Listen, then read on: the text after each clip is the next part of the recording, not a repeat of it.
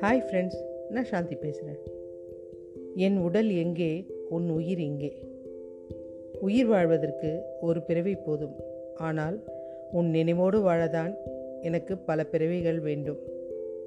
உண்மையான நேசம் இருந்தால் வார்த்தைகள் தேவையே இல்லை. நினைவுகள் கூட பேசும். எளிதாக கிடைக்கும் எந்த ஒன்றையும் நீ அதிகம் பொருட்படுத்துவதில்லை.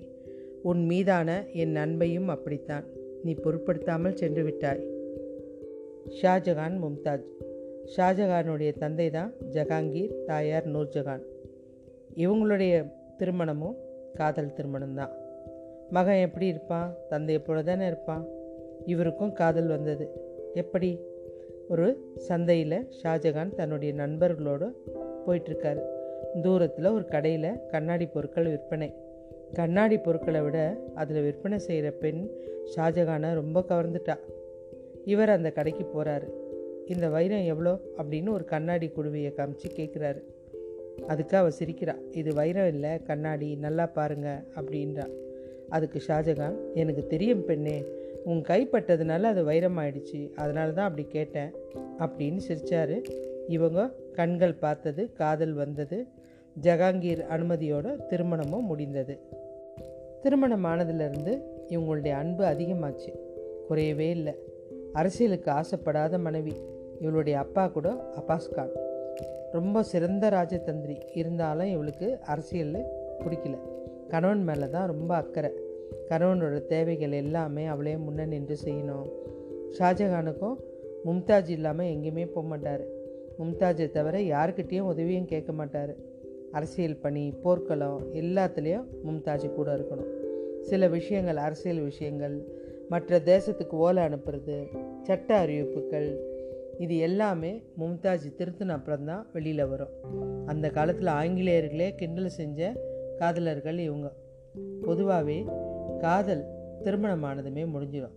ஆனால் இவங்களுடைய காதல் திருமணத்துக்கு அப்புறமும் தீவிரமாச்சு. மும்தாஜிடம் தோழிகள் கேட்குறாங்க அடிக்கடி ஆக்ராவை விட்டு ஷாஜகானை கூட போறியே அப்படின்னு. அதுக்கு மும்தாஜ் சொல்கிறாங்க என் கணவர் இருக்கிற இடம் தான் எனக்கு ஆக்ரா அப்படின்ட்டு பதினெட்டு வருஷம் குடும்ப வாழ்க்கை. பதினாலு குழந்தைங்க. இதில் ஏழு குழந்தைங்க இறந்துட்டாங்க. பதினாலாவது குழந்தை பிறக்கிற நேரம்தான் இவர் கூட போர்க்களத்துக்கு போயிருந்தாங்க. அங்கே ஒரு இடத்துல தனியாக இருக்கும்போது தான் குழந்தை பிறந்தது. ஜன்னி வந்துடுச்சு உடனே வீரர்களை அமுச்சு ஷாஜகானை அழைச்சிட்டு வர சொல்கிறாங்க அதுக்கப்புறம் அவர் மடி மேலே தலை வச்சு அந்த மடியிலேயே அவருடைய காதல் பிரிந்தது. ஷாஜகான் பேரழகன். தன்னுடைய காதல் மனைவி பிரிஞ்ச பிறகும் சில வருடம் எந்த கலை நிகழ்ச்சி சுப நிகழ்ச்சி எதுலேயுமே கலந்துக்கல. தன்னை எந்த அலங்காரமும் செஞ்சுக்கிட்டதும் இல்லை. அவளோட நினைவாகவே தொண்டு கிழவும் போல தலையெல்லாம் நெரிச்சி இருந்தார். மனைவியோட பிரிவு அவரால் தாங்கவே முடியல.